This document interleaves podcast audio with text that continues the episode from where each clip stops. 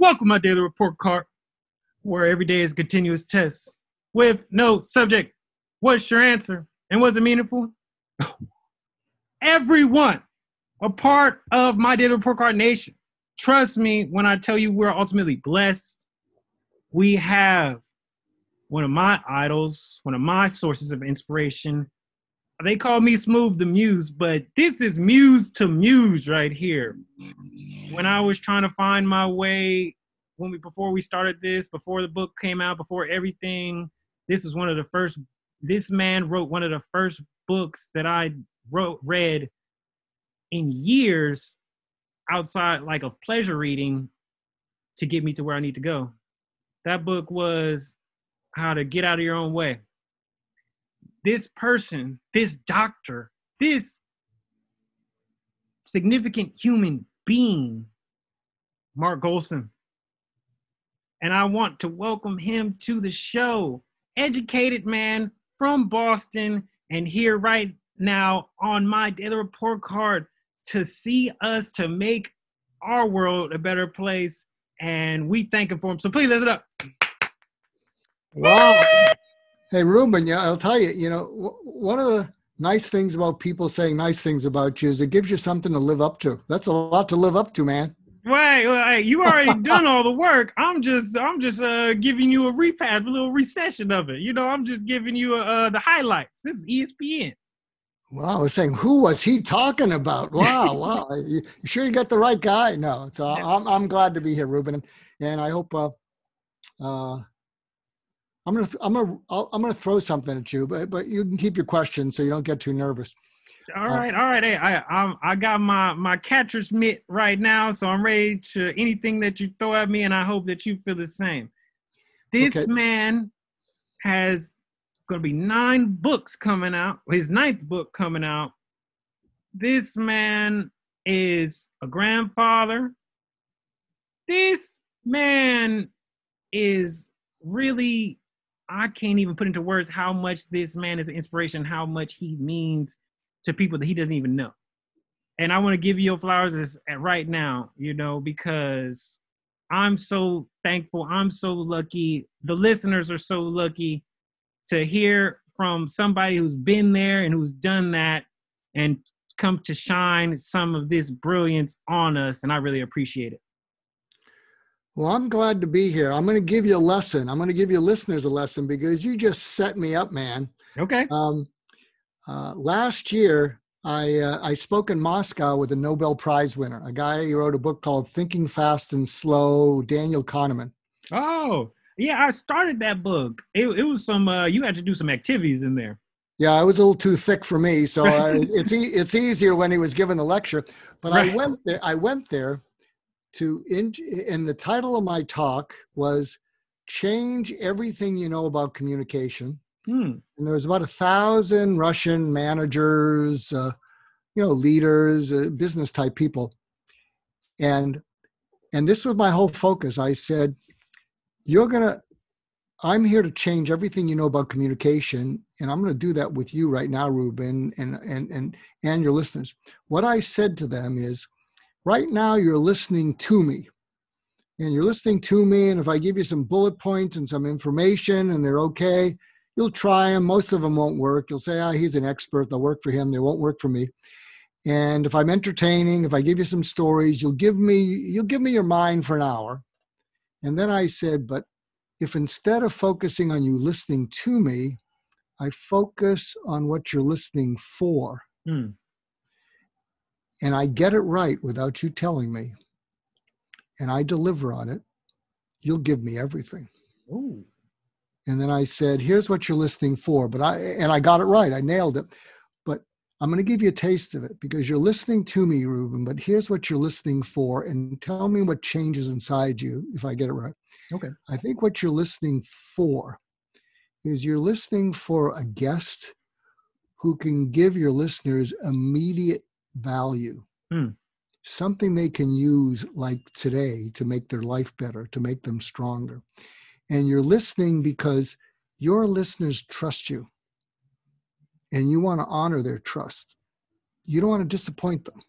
Mm-hmm. And you may actually be listening for a so-called expert who's written a fancy book but then you have to say to the expert i'm sorry we can't post the ep- episode so you're also listening for people you got to protect your listeners from because they're just so boring and hmm. useless mm. and so so am i right that you're listening for someone who can deliver right now something that someone who's listening can say i'm going to use that today is that true what i just said um, it says in your work title that you're a psychiatrist, but you might want to take some of those letters off the end and put psychic because absolutely, you are on par, you're on target, you got the bullseye. And, and could you, and what did that, and see, for your listeners, I want to get this to them because if every day, try to one conversation, if you pause and just ask yourself what is the other person listening for mm. and you might you might be able to guess it but even if you don't guess it you can pause uh, and here i'm going to give away a negotiation tip so any of you gets if any of you is trying to negotiate something and you're coming on strong and it feels like you lost the person it feels like you drove them away and you get nervous in your stomach and then you try and reel them back in uh, because you know this was an opportunity, and even though they're smiling, you know they're not smiling to say yes; they're smiling to be polite. We've all mm. been there. Mm-hmm. So, so here's a way to use what I just shared to change that. So if you've ever been in that situation, and this could be with another person, just even a friend or something, or a partner, business partner. So they've already checked out, even though they're smiling at you because they want to be polite. So can you picture that, Ruben? You've been in yeah. one of those situations ever? Yeah, of course. So what you say, and see, they're smiling because they're not going to get up and leave right now because that would be rude. But you know, I've lost them. And so what you say to them is you could say, "Can we pause for a second? And they're going to get nervous because you got you caught them being checked out, mm. and they're going to go, "What?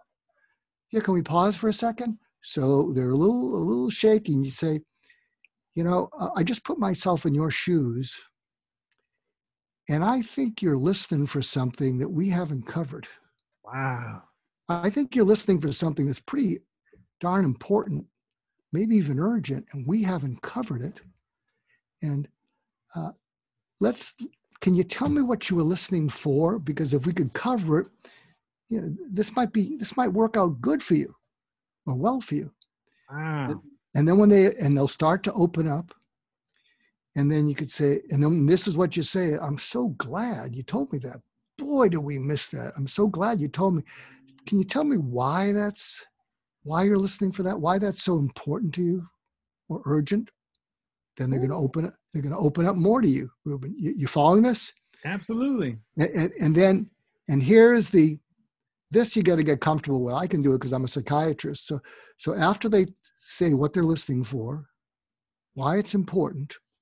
What I would say is, I'm so glad we did this. So, this is what you're listening for, why it's important.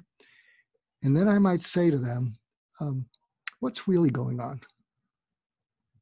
They say, What? Mm. Yeah, you know, what's really going on? And I've been doing some trainings with people who, who want to get investors in whatever they're doing. And so imagine you have something and you want someone to invest money in and and so you say what's really going on? And so that person is pulling back and this is what you say. Uh, can i tell you what other people like you have answered when i ran these questions by them you know when they told me what they were listening for why it was important and what they were really listening for? Mm-hmm. and so that person's going to say yeah okay. And then this is what you say to them if it's an investor or you someone you want to give you money. Listen up what you say to them what you say to them is when i've spoken to people like you before a couple of them look me in the eye and they say i what, what's really going on is i need a win. Mm. i need a win. And i say what do you mean? Well you know i've invested in things that didn't work out and my boss is on me. So i need a win. I mean, if right. i'm going to spend if i'm going to spend money whew, and then what you do this is how i function the world. I say I'll tell you what, forget about what we're talking about. Let's not focus on a win. Let's focus on something that gets you a promotion. Let's focus on something that gets you a raise. What's that going to look like? And then what happens, and this is how I function in the world room, and I say, forget about, forget about anything we just talked about. What will get you a promotion or a raise? And then they tell you what it is. And something that I'm I've become almost a legend for. I've said to some of these people, boy, I'm glad you told me that because you shouldn't buy what I'm selling and you shouldn't hire me. And you go, hmm. what? I say, yeah, because from what you told me you need to be really successful, there are three other things you better take care of before you even you know, look at someone like me or what I have. And I know three good people that I can refer you that do a, a bang up job, or you, if you have it internally, take care of that before you hire me. And then I remember one person looked at me and said, Wait, let me get this straight. You just drove a couple hours, this is before COVID, mm-hmm. and you just talked me out of buying something from you? Mm. You talked me out of hiring you? What's this about? And what I said to this guy is, I said, and I smiled and I said, because I just sold you on something much bigger. He said, What? I said, Because I'm dedicated to your success, mm. not mine. I just sold you on trust. You trust me. That means you'll take my call when I call you back. Oh. Oh.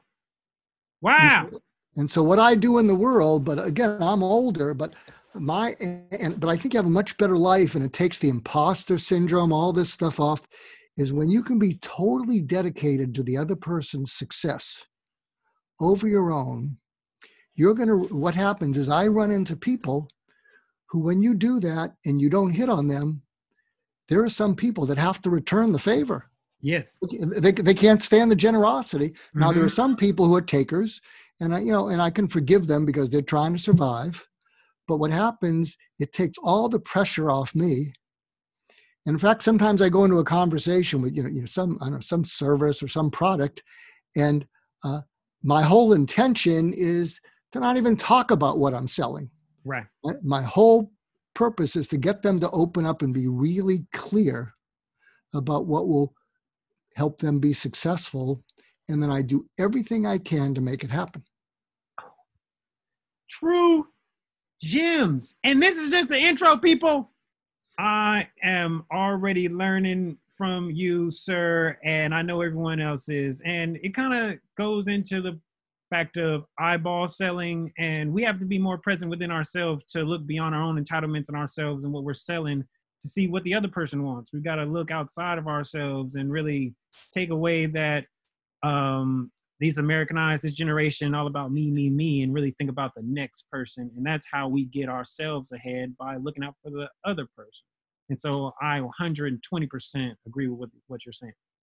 Yeah, in fact, I'll, I'll share something. This this you know, uh, this will this will work with uh, this will work with your personal partner, you know, your wife, your husband, your boyfriend, your girlfriend. And it's uh, and here's a tip that will turn around most arguments in 30 seconds. Mm. Listen up. And I did this with my wife, so people remember stories. So this is I've been married 40. I, I don't know, it's beyond my pay grade, but it's a long time. And about 30, there you go. And, and, I remember I don't know 30 years ago, 35 years ago, maybe last week, I don't know. But um, you know, we were getting into one of those little you know, tiffs where she'd mm-hmm. say something and I'd say something. And so here's the tip if you can pause when you're in an argument with someone, especially if you care about them, all you have to be is curious about what it's like for them. Just being curious about what it's like for them, this this conversation mm.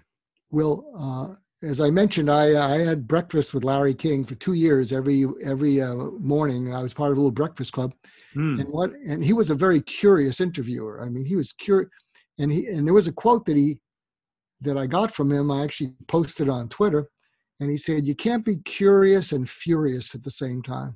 Wow, pretty wow. amazing. So what I said to my wife, and you can do this so instead of my reloading, you know, when she said something and I said something, I, I, I paused and I said, I wonder what it's like for her right now. Mm. And then I thought, I don't think she likes this any more than I do. So I paused instead of, you know, reloading and I said, wait a minute, wait a minute. Uh, you don't like where this is going any more than I do, do you? She said, no, I can't stand this. I said, yeah, I, I don't like it either.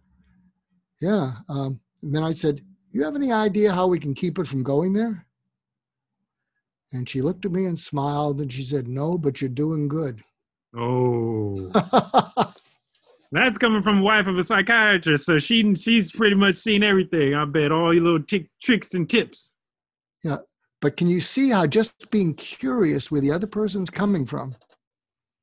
I just, love that line from the great Larry King. Can't be curious and furious. I love that. Yeah, I think it's true. I think it's true. So you had some questions. I took you out. You know, I took you out to left field. You can reel us in. What else is on your mind, Ruben? I love it. Uh, this might have been the longest intro we ever had, but let's start it. First song in my head, how we started off is we we started off light and we go serious. First song in my head, I was feeling some '90s R&B because I was a little down today. I felt in a serious mood, so um, Brandy sitting up in my room and I'm so into you by SWV really kind of I needed something light, something where it's not degrading to any person or people, but just really a good bounce and that's what um, that's how I kind of first started in my head. How about you? What was the first song in your head today? Um,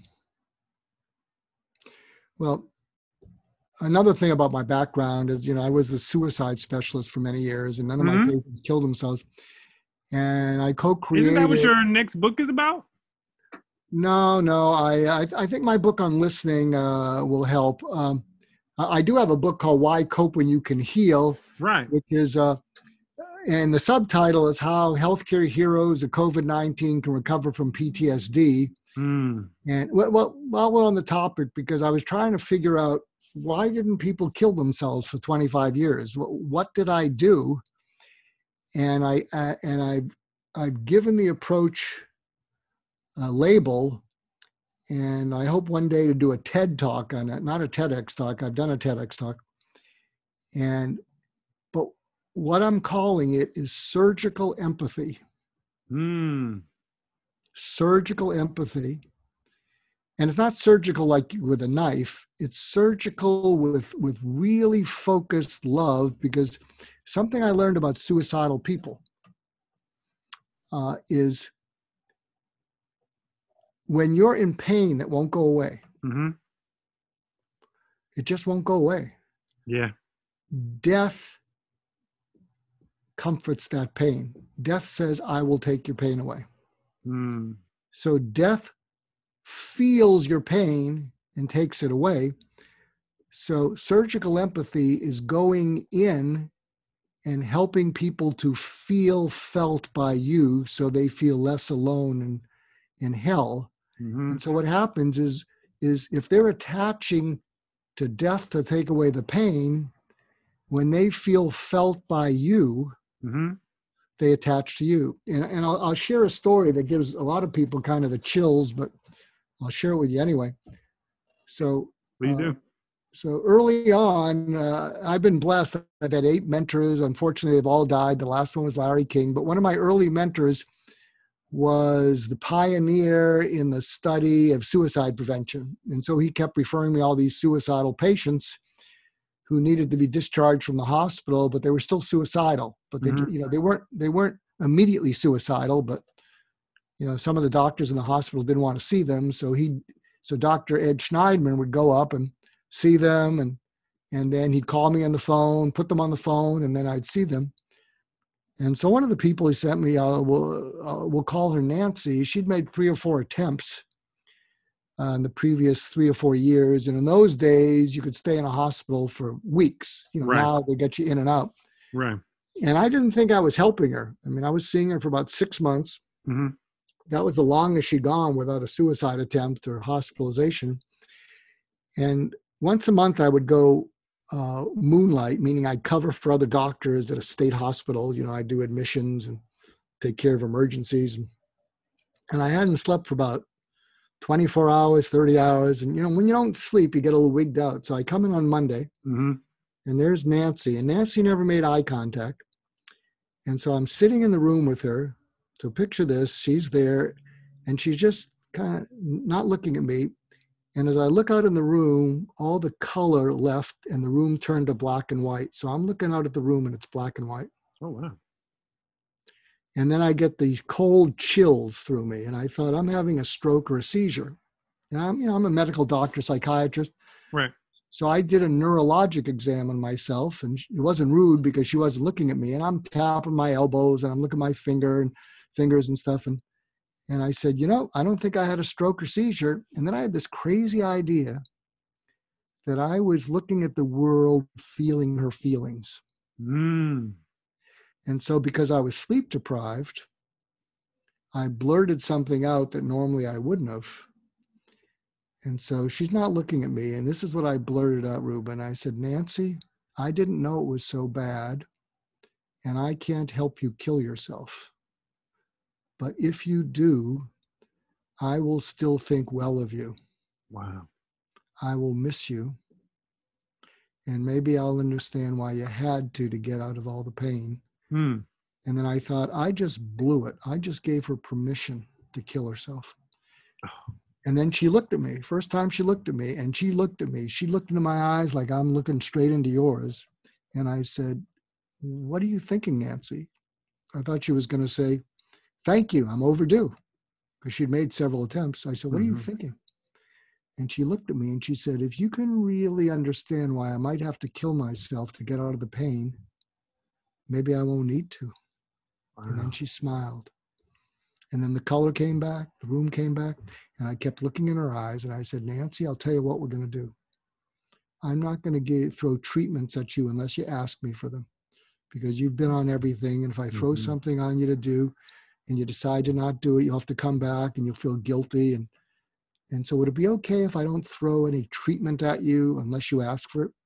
And she looked at me because this is the first time we made eye contact. And she looked at me with a look that said, keep talking. Mm-hmm. And then I kept looking in her eyes because I didn't want to let go of her eyes. This is the first time I had eye contact with her. Right. And I said, What I'm going to do instead is I'm going to find you wherever you are. And I'm going to keep you company as long as it takes. Because I don't want you to be alone there at 2:30 in the morning. Would that be okay? And she started to cry and she started to get better. So that's surgical that's surgical empathy. Wow. And I've read that you made that it's it's on your Wikipedia page that you made that technique and that's something that you worked on with uh, the teenagers and young adults and even through the military and you know so thankful well, well I'll give you I'll give you a tip. If you're listening in because uh, you know my mission in life is to you know suicide is epidemic. It's way up there. Absolutely. And um, and so here's here's a tip you can use uh, uh, with someone you're worried about. This could be your your your boyfriend, your, girlfriend, your, kid. They're out of work. They're depressed. They're locked in. And uh, uh, I'm part of a documentary with a fellow named Jason Reid. Uh, if you look up Teen Mental Health Webinar, Teen Mental Health Webinar on YouTube, mm-hmm. he reached out to me uh, about a year after his 14 year old son killed himself and um, and he thinks he blew it because uh, he's an entrepreneur, and he said, you know, and he has a video uh, that went up on something called Goalcast, has nine million views. But if you look at Teen Mental Health webinar, you can see the video, and then there's 20 minutes of me giving tips to parents. Mm-hmm. And he said, and he speaks to about 12 male founders, and he said, hey, I think it's my fault because I never told my kids that I, I'm scared. I'm the man. I never told them I have problems. I'm not supposed to have problems for them. But I made it impossible for them to tell me they were scared without my throwing a solution at them. Mm. And sometimes they didn't want a solution, but I threw solutions because I solved things. And so I made it impossible for them to really feel comforted by me and when my kid died, he left a suicide note with uh, his passcodes, and he'd been looking for ways to kill himself for three months. Oh. So here's a here's a so if, if I've freaked you out, I'm going to give you some tips. And this is what Jason told me. He said, "You know, it's a funny thing about kids, and this is true probably of a boyfriend or uh, when you ask them and you say, uh, "How you doing?" and they say, "I'm great," they're usually good.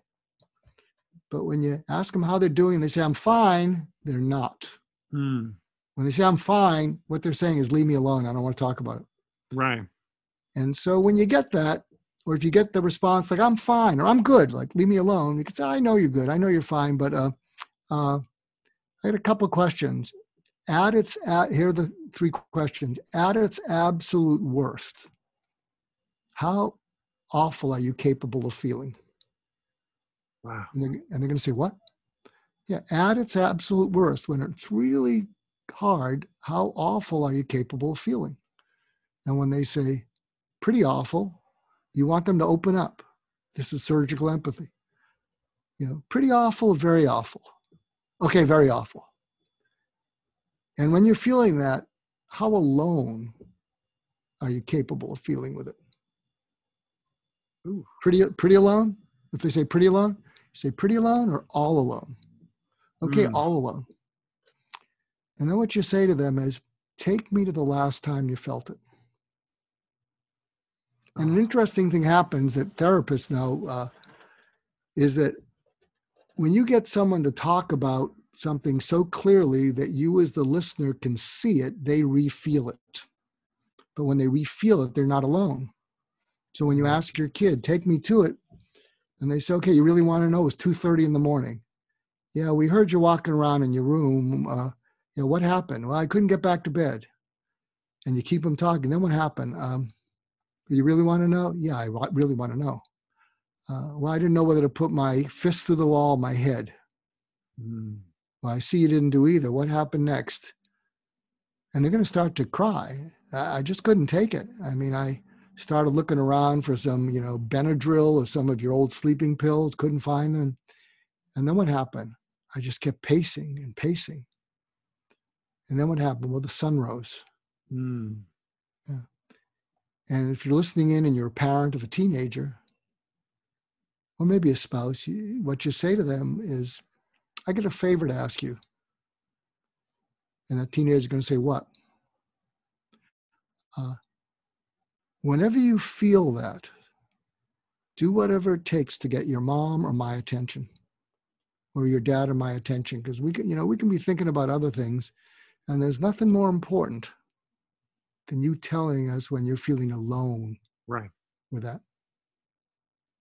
So that you're following that eh, so i hope that's helpful to people listening in but this is how you sometimes can help people open up that you're worried about it's so good because it's so complex it's so complex of a thing and so you're starting out so little and you're just opening up just little by little just kid that's why i love the word surgical empathy because you're literally opening up like as you're using a, a your scalpel just going in starting. So and i love that. So i like to read every day and i know you're an author. Today i i used you as some inspiration. I went back to um, the chapter of having unrealistic um, expectations. And um, what stuck with me from that in your um, get out of your own way is bec- uh, because it's reasonable doesn't mean it's realistic. And I feel like we we put our intentions in on other people sometimes and we want our reaction out of other people. What yeah, do you think about that? Yeah, no, I think that's uh, that's very true. And what that chapter was about is um, reasonable is something that makes sense. Realistic is what's likely to happen. So you hmm. might say, you know, today I'm going to start dieting. I'm going to start exercising. I'm going to, uh, you know, uh, do some yoga. I'm going to quit smoking. That's all reasonable but realistic is what's likely to happen. And so, uh, so you want to adjust your expectations to what's realistic. I'll tell you one of my philosophies because, uh, uh, you know, I I come from a family where there's a little bit of depression, and I can be depressed at times. Mm-hmm. But something my approach to life is I have high hopes for everything. Okay. But I have zero expectations that anything will ever work out. Mm. One in four agreements. Yeah. Uh, so, what do you say to those people who are following those Instagram memes and those motivational speakers who say, don't go by the word realistic? If you think realistic, then you're selling yourself short. What do you think about that? Um, well, I'd have to disagree with it because uh, I, I have a lot of mixed feelings about motivational speakers because uh, mm. because they uh, they pump you up, right? But they pump you up to sell you product. Ooh. Okay.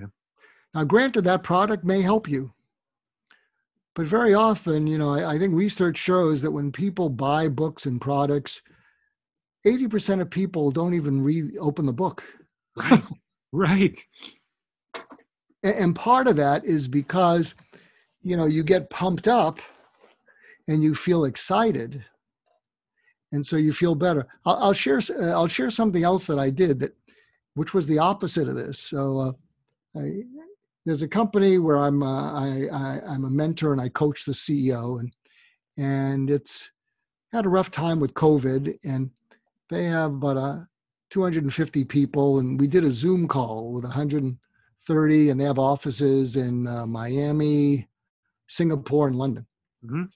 And the CEO trusts me uh, and and I said, I'm getting a vibe from your people because I think when you pump them up and they smile, all they have to do all they have to do is leave the call, get a bad email, and they're done, and and and they and they bottom out, right? You know, because you're the pump, and you know, and I and I can see how the positivity is helpful, but I want to try something else. So picture this: you've been on, I don't know if you've ever been on a Zoom call with over 100 people. You know all the screens and all the people there and all Mm-hmm. And then there's a little chat area. In the chat area, people put usually a lot of garbage in the chat. Oh, here's a link, here's a such and such. And then you're distracted. Should I be looking at the people? Should I look at the chat room? I don't know where to go. You know? Yep. And so what I said to them, I said, uh, I'm going to try something different. So picture this because I think it's going to, it won't blow you away. It could blow you away. I said, I'd like each of you to think of the worst moment you had in the last week and raise your hand when you can remember it. Mm-hmm. So picture this on a Zoom call. First of all, they're looking at me like I'm a little bit crazy, which I might be, uh, but they uh, they start raising their hands. So one by one, you see they're all raising their hands and they're remembering one of the worst moments. And I said, "Good, okay, so we're all in sync, sharing that we've had a bad moment."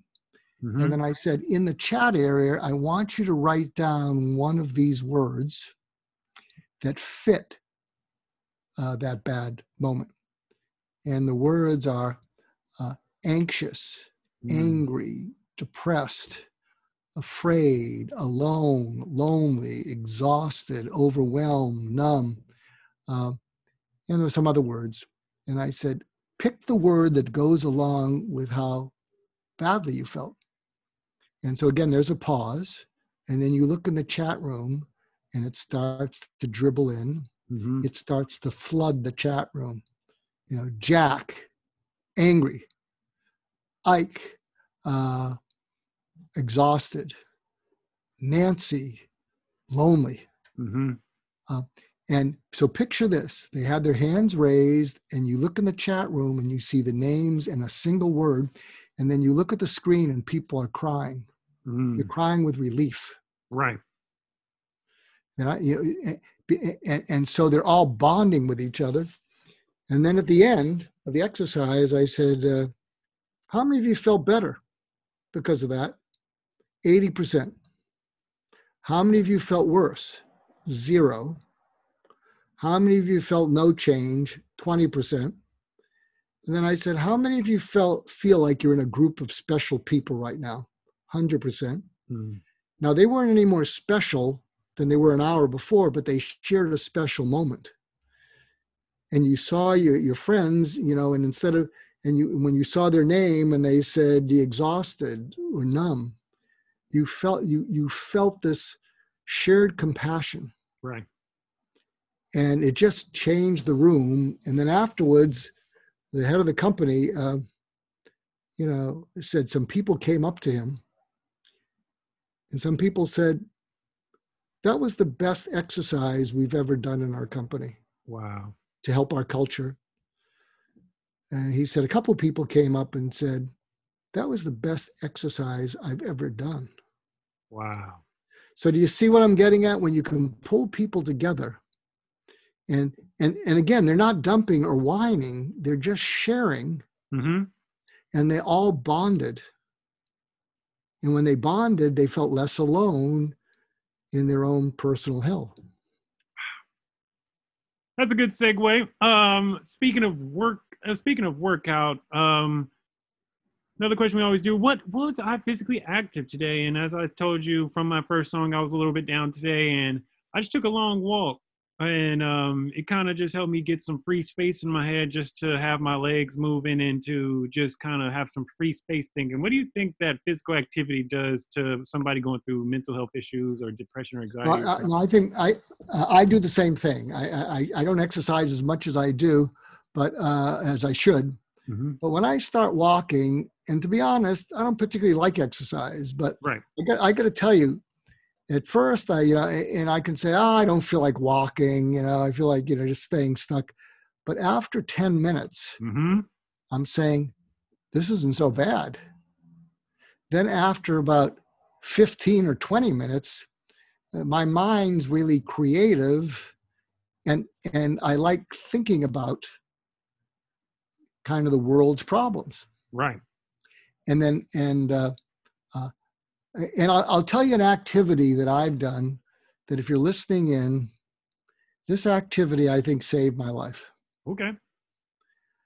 So something that, uh, so I, I, guess I've accomplished a, f- a few things in life, uh, but and people would say, well, the suicide thing is pretty cool. Uh, well, I think my biggest accomplishment is I dropped out of medical school twice and finished.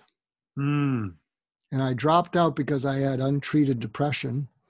And the second time I dropped out, they wanted to kick me out because they were losing matching funds. And I think I was at a low point.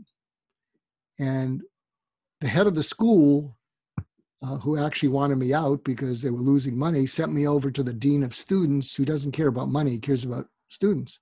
Right. And I met with that dean of students. That was my first mentor. I didn't even know what a mentor was. Right. And uh, and he, I think he saved my life because he, uh, when he told me that they were thinking they wanted to kick me out, they wanted me to, they wanted me to withdraw. He looked at me and he said, uh, "So imagine this: you're at a low point and you don't think you're worth much." And he said, "You know, Mark, you you didn't screw up because you're passing, but you are screwed up. Mm-hmm. If you, but if you get unscrewed up, I think this school would be glad um, that they gave you a second chance. So he was going to go up against the whole school. And and I came from you know kind of a critical background and and I couldn't believe what he was saying.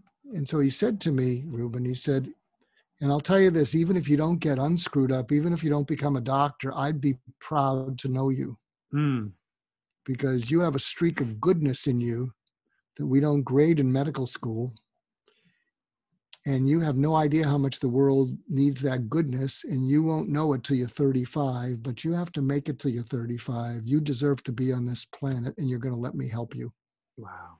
So what happened is i think i bottomed out and i think if he had said uh, uh, you know call me if you need any help i think i would have gone back to my apartment and i don't think i'd be here today. Mm. what happened is i bottomed out and he saw something good in me that I didn't. He saw a future in me for me that I didn't. And so that changed everything. And I think that's also what he did surgical empathy. And I think I just paid it forward for 35 years. Right. And, uh, uh, and so, but what happened is when I, so getting back to the journal, what happened is when I finally finished, um, uh, it took me six years. I took out, you know, I, you know, I was a doctor. I wasn't a writer and I took out a crappy little journal Mm-hmm. And I wrote down the day I graduated, I can't believe I made it through. They've released the crazy person. And now I'm up to volume 252, 45,000 pages, nine books, 1,200 articles. And, and, and here's something I walk around with. That's a picture of the dean of students. Mm. And so when I get tweaked, and you can do this if you're listening in, get yourself a journal, put a picture of someone who loves you or, or a hero, put a picture of LeBron James in it. And when you get tweaked, so when you got tweaked today, Ruben, you were feeling down. If you can imagine someone who cares about you, and if I was you, I'd pick your little kid looking up to you and saying, Dad, you're going to be okay. And then, and then what I imagined uh, in my journal that I just showed you is that person saying to me, What just happened? And I have a conversation. Uh, and and then I and then I imagine uh, him saying, What'd you think when it happened? Oh, I can be such an idiot. I mean, you know, am I ever going to learn? What'd you feel? Oh, sometimes I just feel so embarrassed. What did it make you want to do? It just made me want to fold up and quit. Take it. So imagine, is it your daughter or your son? Son. I got two so sons. Imagine your son looking up to you. Mm-hmm. And imagine your son looking up to you. You know, we're just loving his eyes. You know, you can't do anything to take the hero away from your son. And he's looking up. Well, Dad, you know, uh, take a deep breath. You take a deep breath, and then what I imagine my uh, that dean of students to me, what would be a better thing to do? And I can tell you, in my mind, what's better is remembering how he helped me and went out on a limb for me. He, he stood up to the whole school for me. And and the better thing to do is for you and your son is to remember that your son looking up to you, just thinking that you're you're much better than you think you are, Ruben, and your son knows it. And just holding on to that.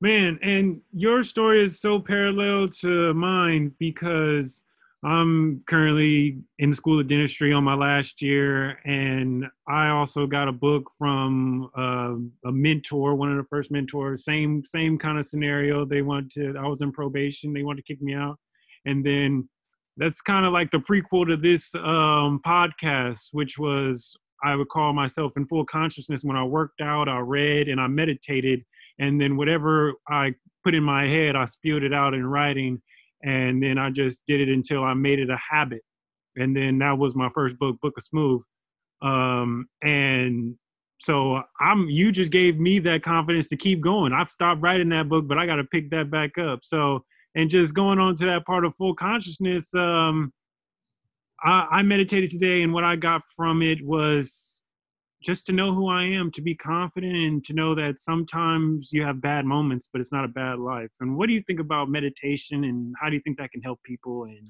what are some tricks uh, and uh, tips well, for like beginning?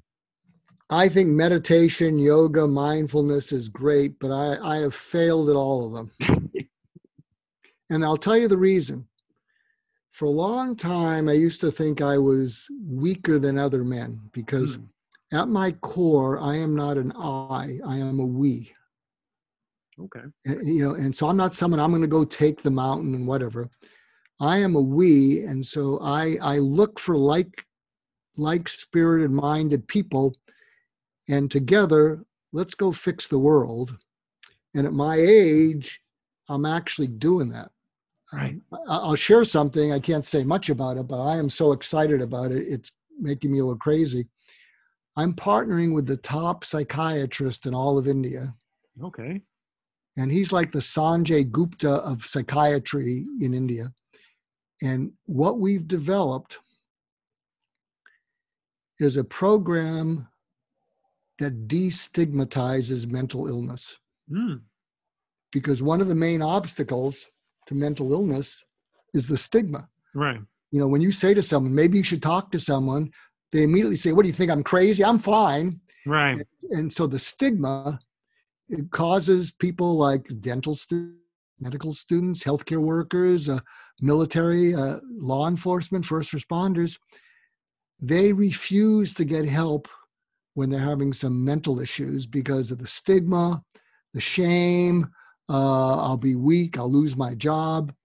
So together, uh, and we'll roll it out in probably in the next six months.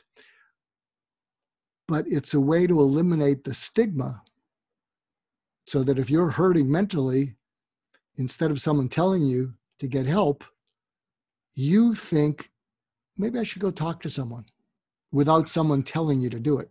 Right.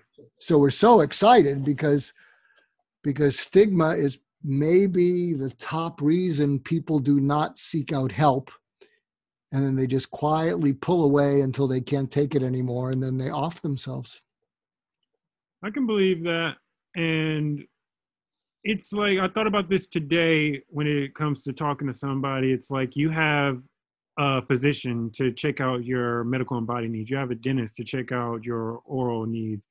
You have a podiatrist. You have all these specialists, but that person you talk to is where you go to get your mental health checked out. Like everything has a specific purpose, and I don't. And I'm of that same mind frame now in my life today. Is that it's not a bad thing. It's just you're getting that full check, that full checkup that you need. It doesn't end at your physical and your your dental checkup and all that stuff. It it goes deeper. Well, since you're a dental student, I'm going to give you a little reason how and why. And there's a difference between going to a therapist versus a counselor versus a coach. Mm-hmm. So to me, the primary uh, secret sauce of a therapist is the is the empathy, and I think the best kind is surgical empathy because what happens is when you feel felt, you get a surge of something called oxytocin. Oxytocin is the bonding hormone. It's the thing that uh, that young mothers mm-hmm. feel so that they don't scream. Uh, they don't they don't get angry at their screaming infant. They bond because of oxytocin. Mm-hmm. And what most people don't know is that oxytocin counteracts high cortisol, and cortisol is the st- stress hormone. Right. And so, uh, and the higher the cortisol, the higher the stress, the more rigid your brain, and the more rigid your brain, the more reactive. If you're a dental student, you'll you'll probably know that it triggers something called an amygdala hijack. So high cortisol, which is high stress, causes your brain to be reactive, and you're not able to think. Mm-hmm. And you and you usually make things worse. So get out of your own way. All those self-defeating behaviors make you feel better for the moment, but they screw up your life. Right. And uh, but you can't think, you know, when you're really upset. But when you're talking with someone and you're feeling felt by them, and you get a surge of oxytocin, um, the oxytocin counterbalances the high cortisol. That's right. I'll, I'll share something. Uh, you know, one of my recent uh, podcast guests was Suneel Gupta, and he's Sanjay Gupta's younger brother. Okay. And if you're and if you're listening in, and Ruben, you got to get this book. It just came out. It's called Backable. Backable. Okay. It is. It's it's a brilliant book, and it talks about why are some people backable? Why do people have, you know, Jeff Bezos didn't know anything about books or bookstores. Why why did he come up with Amazon? you know, and right. uh, you know, and you know, the people who came up with Airbnb, they didn't know anything about hotels, right? But they're backable, and but this gave me a surge in in the podcast with Suneel. I said, you know, Suneel, tell me, uh, you know, tell me kind of your wake up call. What who's your hero? And one of his heroes was his nine year old daughter. Well, he didn't know it was a hero. I gave him a warm, fuzzy feeling. I said, I said, Well, tell me about your nine year old daughter. And this blew me away. He says, Well, you know, we kind of play a game in the morning. We ask our kids uh, questions. And, and so the other day I asked my nine year old daughter, um, What is the meaning of life? Hmm. This is a nine year old. And she says, To discover your gift. Hmm. And then he says, Well, that's good. What's the purpose of life? and she said to give it away. Oh. I went, I went, whoa. And then I looked at him and we were doing a video. I said, Are you aware that she's your hero? Wow. And then you could see his eyes got all watery and he got a surge of oxytocin. I mean, it was tough to get back on track. Right. I bet. Wow. So going into that, another question we ask is, what did I fail at today? And um, for me, I think that I was just too hard on myself today and too enthralled with other people's opinions. And so, what do you think about just the recognition of um, of self shortcomings to become a better person? What do you think about that? Um, well, it's interesting. One of my greatest motivators is shame. Mm. And so guilt is wrongdoing. Shame is you feel there's something wrong with you. And I'll share this with you because you're uh, because you're black. Okay. Um, uh, I I wrote a uh, you can if you look if you look this up. I wrote an article called "Outing My Inner Racist." Okay. And what happened is I I've done a lot of things. You know, I've suicide preventionist, uh, trained FBI hostage negotiators, and I worked with the prosecution on the O.J. Simpson trial. Oh, wow! And so when the not guilty verdict came in in the criminal trial, all the blacks said, "This is great." Mm-hmm. All the whites said, "This is unjust. This is terrible. This is whatever."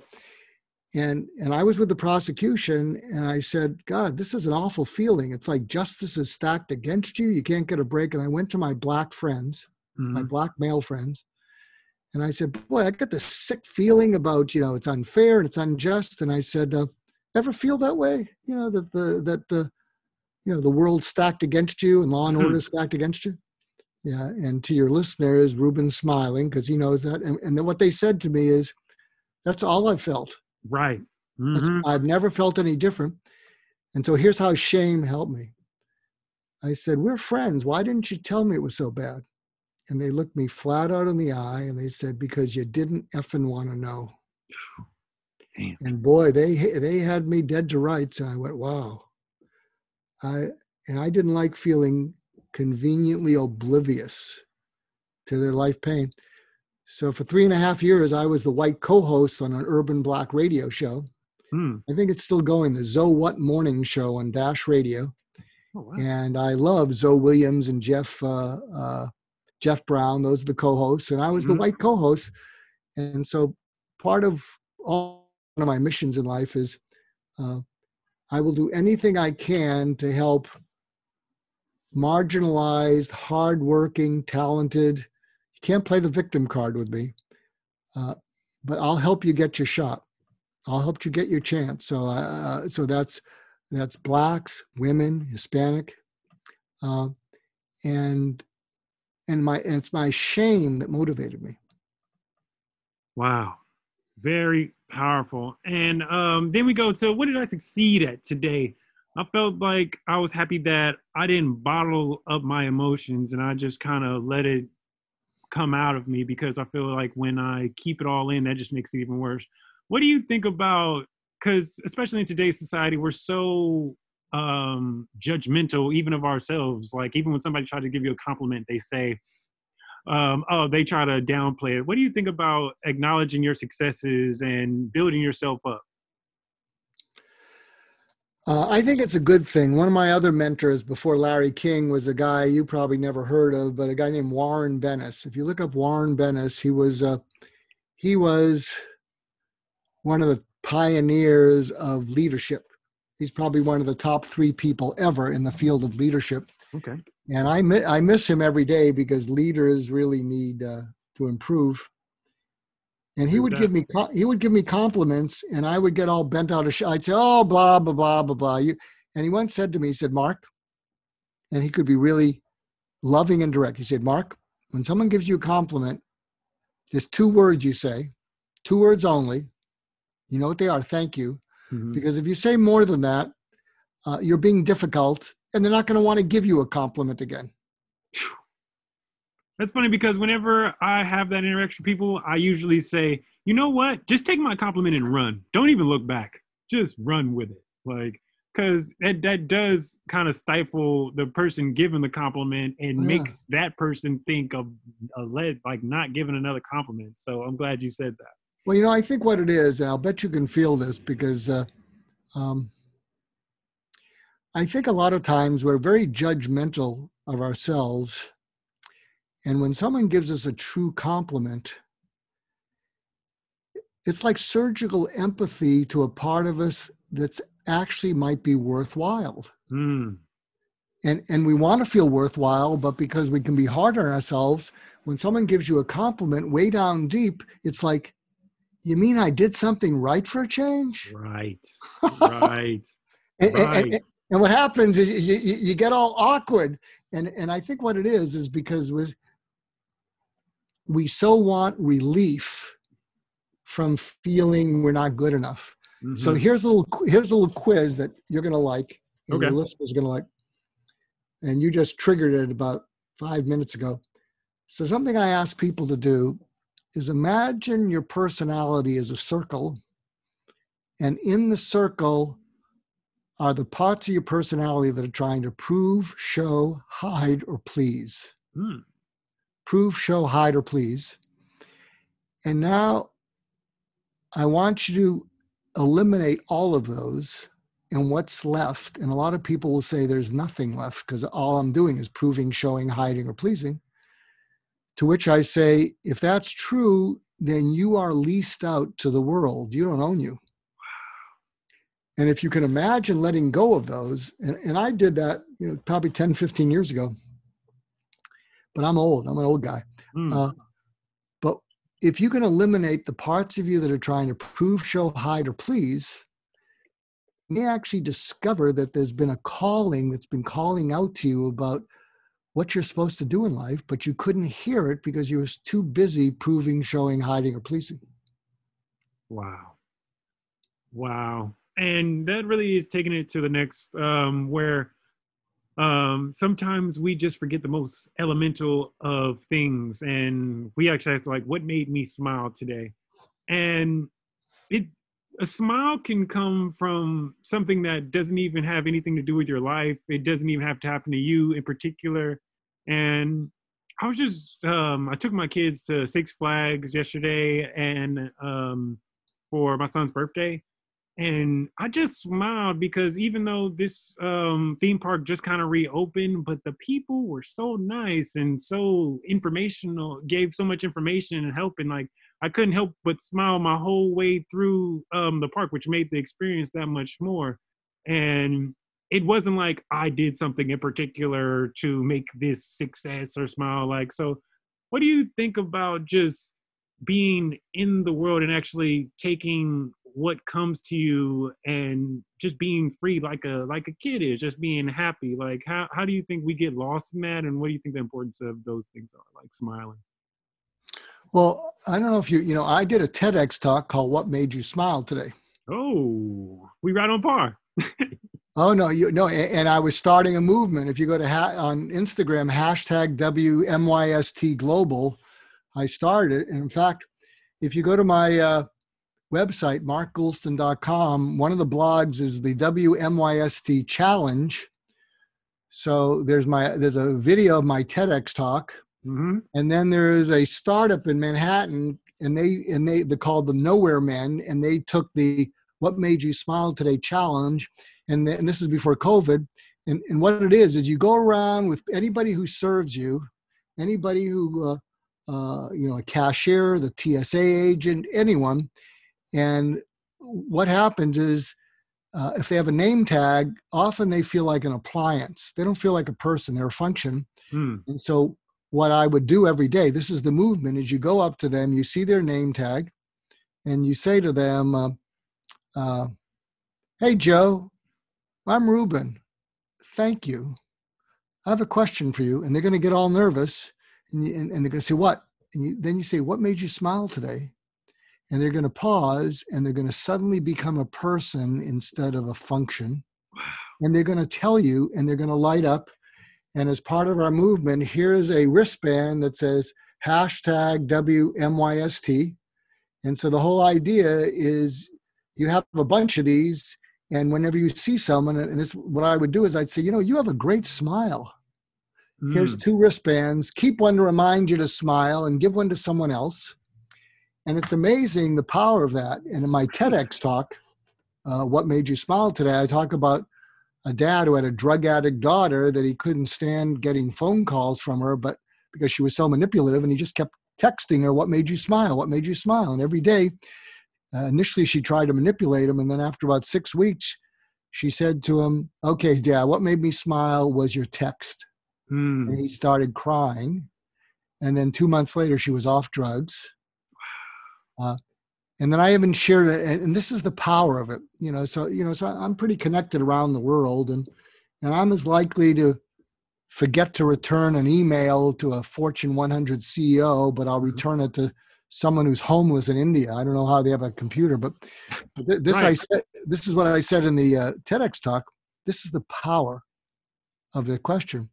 So there was a fellow in India named Arul, and you know, I guess I helped him up with something, and then I texted him back. I, I mean, I emailed him back and said, Arul, what made you smile today? and he said, Nobody as important as you has ever typed my name. He said, he says, Every day I wake up and I go to the computer and I touch where you typed my name. Oh, wow. That's beautiful to have that sort of like That's, impact on a person. I mean, that is amazing power. And I'll tell you where I also use it. You should try this. Mm-hmm. If you have a, if you if you're dealing with a technical person, you know, and you know they're from India or uh, the Philippines. Right. Uh, you know, and I'll tell you, I get really good service when I talk and they're patient with me because I'm really stupid when it comes to technology and, and I get panicky. And then, and what I do at the end, and I did this about a month ago, I, it was something on my iPhone or something. And, and, and I said, what's your name? I don't know if that was their real name. And they said, do you have any other questions? I said, well, I'm glad you asked. And I said, what made you smile today? And she says to me, It's my birthday. Wow. And I said, Really? What are you going to do? Well, I get off in a couple hours. So, how are you going to celebrate? Well, my family and some friends are coming. And I said, No, you're kidding. No, no. I said, Well, I said, Look, you just made me smile. Give me your supervisor's email, whatever, because I want to just tell them how, how great the service was. Mm-hmm and that you made me smile. But wow. I'll tell you, try that with the next person who's helping you technologically. Mm-hmm. What'll happen is it'll make your day because after I left that call, I said, you know, Mark, you just made someone's life who probably gets a lot of complaints, a lot of people beating up on her. You just made her smile today. That was cool. All right, we're to have the last wrap it up question. And how we do it is what I think of my day overall? And then I give myself a grade. So I'm to say uplifting. Honestly, I started from a low place, but where I'm ending at is way further than what I could even expect that I would have been at. And I'm to give that grade an A. What do you think about just keeping track and log and of yourself and who you, who you are? What do you think about that and, and what it kind of closing out? Well, I think I said something and then I got on a tangent because I only think in tangents. Um, so uh, uh, every day I'll think about the people who think the world of me and love me at times when I don't. Mm. And especially, and I have something I call the Dead Mentor Society. I have eight, they've all died. Larry King was the last. Mm-hmm. And, uh, you know, every now and then when I'm down on myself, like, you know, I th- you know, you can tell me, I think this interview went okay. Uh, but, uh, better know, than okay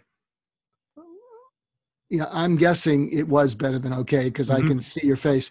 But you know, in the past, I would call up a dead mentor and I'd say, "Ah, oh, I was on this podcast and I didn't finish a story. I mean, I got off on tangents.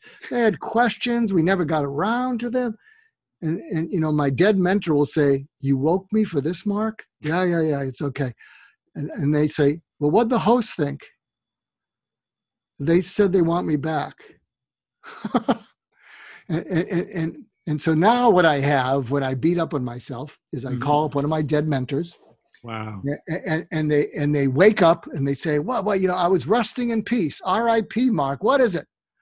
Oh, I did it again. You know, I got on this interview. I mean, I am so unpolished. I am so." And they say, "Mark, Mark, what the host say?" They felt it was great, and so now because I want to let, let them go back to resting in peace, they all say the same thing. So when I call on them to talk me down from DEF CON 1 to DEF CON 5. Mm-hmm. You know, I, I say a little bit and they say, Mark, Mark, Mark, Mark, you know, you know, I, I was sleeping pretty good. You know what I'm going to say to you? And I say, I know. And they say, that's right, Mark. Put a sock in it already. You did okay. Yes. Yes. So that's what I would say to you, Ruben. You can borrow me as a mentor. You know, Ruben, Ruben, you, you down on yourself? This is Dr. Mark from your from your podcast put a sock in it, Ruben. You're okay. You're a good person. Come on. You, you know, everybody's flawed. Let it go. Go, go enjoy your son. Wow. Wow. wow. Wow. Wow. Thank you. Man, I I didn't know. I, I feel like I was sitting on like one of your long chairs right now, and I got so much. I got so many notes from this, and I really appreciate you for taking out the time, taking and giving me your energy and speaking to the My Daily Report Card listeners.